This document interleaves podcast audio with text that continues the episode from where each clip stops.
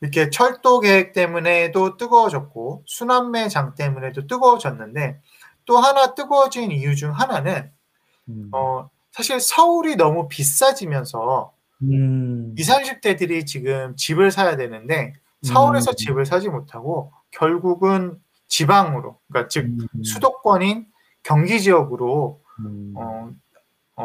집을 이제 매수하려고 움직였기 때문에 그래서 경기도 집값이 올라갔다라고도 볼 수 있을 것 같아요. 이거는 이제 투자자 이런 측면보다도 그냥 실거주자가 경기도로 이제 눈을 돌리기 시작했다 이렇게 볼 수가 있네요. 네.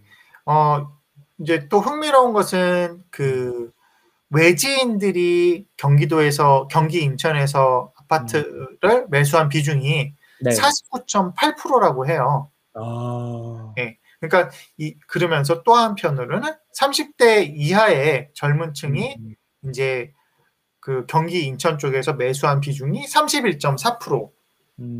그렇다는 얘기는 결국 30대 이하의 그 매수층들이 갭으로 이제 자기가 거주하지 않으면서 임차를 내놓으면서 아파트를 경기 인천 지역에 매수를 했다라는 얘기인데 이게 그렇다면 이게 과연 그게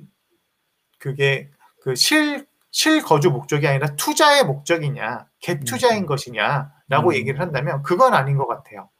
사두는 거 아닐까요? 더 집값이 오를 것 같으니까. 그렇죠. 안 나오고 그냥 전세를 어떻게 보면 어떻게 무이자 대출로 지렛대 삼아서 사놓고 나중에 내가 들어 살겠다. 약간 그렇게 좀 보여지는 것 같아요. 그런 것 같아요.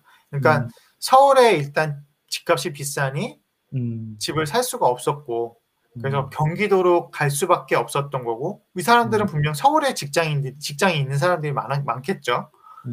이런 사람들이 결국 경기도로 나와서 집을 살 수밖에 없었고 근데 지금 대출이 경기도도 지금 대부분 다 투기과열지구나 그 조정지역으로 묶여 있잖아요. 그러니까 이제 대출도 안 나오니 어쩔 수 없이 실거주를 위해서 하는 것이 아니라 전세를 끼고선 그냥 사뒀다가 내가 좀 더 자금을 마련하거나 아니면 좀 상황이 풀렸을 때를 기다렸다가 들어가야지 라고 생각하고선 매수를 한 것이다 라고 좀 보여질 수 있을 것 같습니다.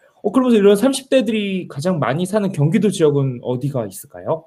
네, 그래서 가장 많이 샀던 지역이 광명, 그다음에 안양 동안구가 52.3%, 50.9%, 그래서 50%가 넘는 비중으로 30대 이하층이 샀다라고 나오고 있습니다.